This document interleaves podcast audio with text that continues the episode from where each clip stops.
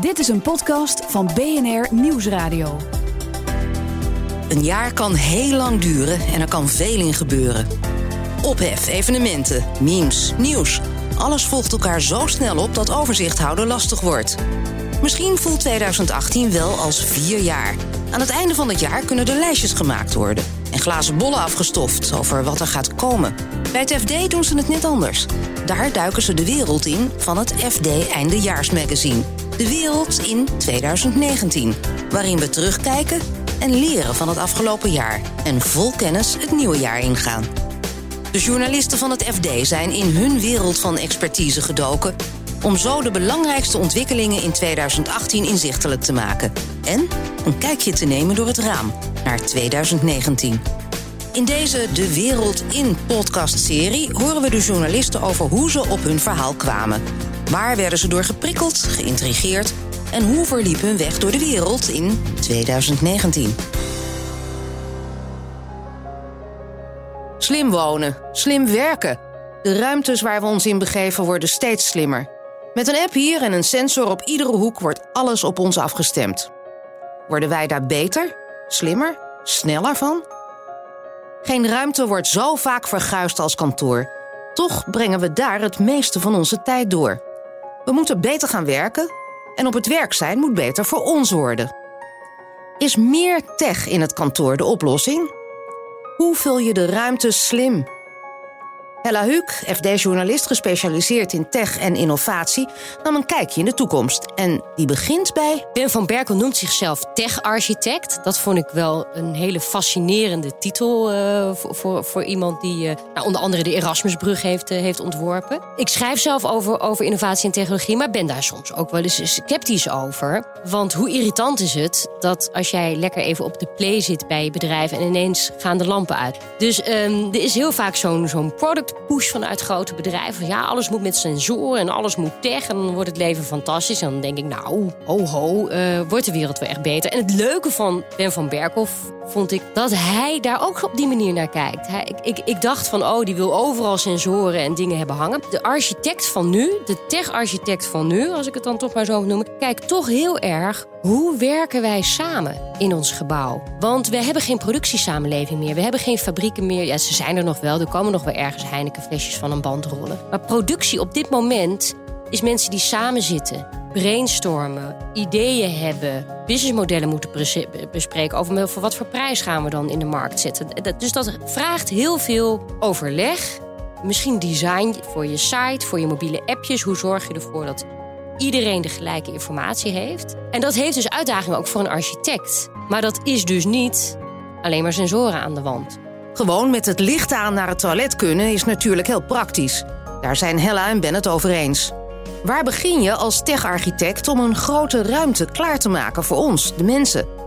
Bouw je om mensen of bouw je om de techniek? Ben van Berkel kijkt wel heel technisch naar zijn omgeving. Dus hij begint met big data. Hoe lopen mensen? Van, uh, hij heeft bijvoorbeeld het uh, station in Arnhem helemaal opnieuw, opnieuw ontworpen. Hoe lopen mensen van de bus naar het station? Omgekeerd? Hoe, hoe, hoe gaat het nu eigenlijk? En hoe kan het dan eigenlijk dat als je je bus moet halen... dat je door de stromende regen moet? Waarom is er geen overkapping? Dus in die zin pakt hij big data... wat een kil afstandelijk uh, woord is... maar dat, dat gebruikt hij om het juist... om de omgeving fijn te maken voor de mens. Om op een fijne manier te werken, op een fijne manier uh, te reizen. Want waarom moet je eigenlijk in de regen staan als je op de bus staat te wachten? Ik denk dat iedereen die 20 jaar geleden ook al met de trein reisde, zal beamen dat het op de stations zoveel beter is geworden. Er zijn winkeltjes bijgekomen, er zijn restaurants bijgekomen. Het, het, het is veilig, het is licht, het is groot. Uh, het voelt prettig. Als ik vroeger naar mijn tante ging in Rotterdam 20 jaar geleden. En ik kwam dat uh, station van Rotterdam uh, s'avonds uitlopen. Niet prettig. En, en daar is echt wel wat van. En daar heeft architectuur heel veel aan bijgedragen. En daar heeft de techniek, dus te kijken naar die, naar die stromen van bezoekers, dus Big Data, heeft, heeft daar, draagt daar ook aan bij. Beter gebruik maken van de ruimte waarin we ons bewegen dankzij techniek. Anders dan een kantoor vol sensoren hangen. Wat is de tech precies bij een tech-architect? Tech moet het, het, leven makkelijker maken. Maar ik vind het wel fascinerend dat zo'n bedrijf als Booking.com... Dat, dat, dat een heel nieuw hoofdkantoor in Amsterdam krijgt. Juist aan zo'n architect als Ben van Berkel vraagt... van hoe, hoe kunnen wij zo makkelijk mogelijk samenwerken met elkaar? En het moet wel gezegd worden dat als je een techbedrijf bent... zoals Amazon dat is, is je gebouw ook je visitekaartje. er wordt natuurlijk enorm geknokt om, om talent... om de beste designers, om de beste developers die willen op fijne plekken werken. Dus, dus je kantoor, in hè, en, dat daar ook de technische faciliteiten zijn, maar dat dat prettig is om te werken. Dat er licht is, dat er ruimte is. Dat je binnenkomt en dat je denkt: ja, ja, ik ga lekker aan de bak. In plaats van dat je binnenkomt en dat je denkt: in wat voor kelder ben ik nu beland? Ruimte, licht, lucht. Hella weet wel wat prettig is als werkomgeving. Het vaststellen van de pijnpunten is één. De oplossing? Want is de tech altijd de innovatie? Als we het over innovatie hebben, dan, dan hebben we het al heel snel over, over technologie. Maar innovatie is ook op een andere manier naar dingen kijken en op een andere manier samenwerken. En als je bijvoorbeeld kijkt naar het ontwerpen van gebouwen en hoe ongezond onze gebouwen zijn. De lucht. De lucht, dramatisch. Wat wij de kinderen op scholen aandoen, dramatisch. Dat, daar eigenlijk, dat dat zo laag op de politieke agenda staat, is, is eigenlijk een godspe.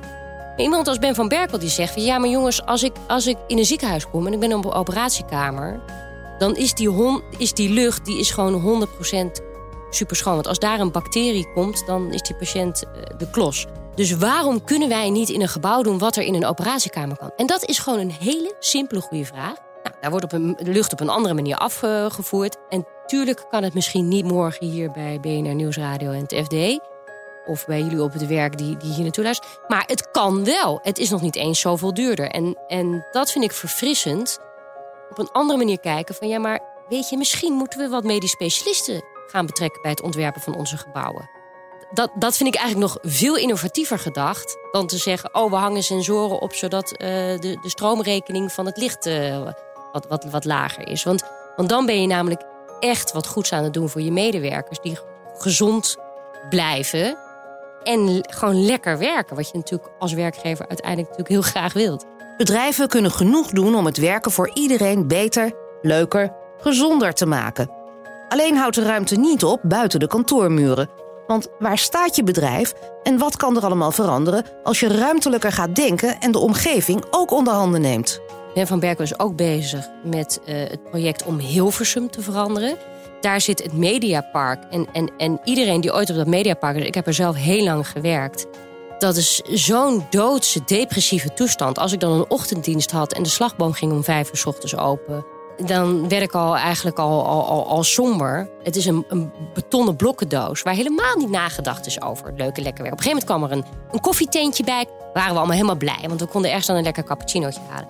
Nou, dat gaat nu helemaal anders worden. Dat je inderdaad ook uh, dat, dat, er restaurantjes bij komen, dat er winkeltjes bij komen, dat start-ups erbij komen. Die ook de grote molochen van de NOS en RTL ook kunnen inspireren met nieuwe, met nieuwe business-ideeën. En die zitten dan gewoon bij jou op het terrein.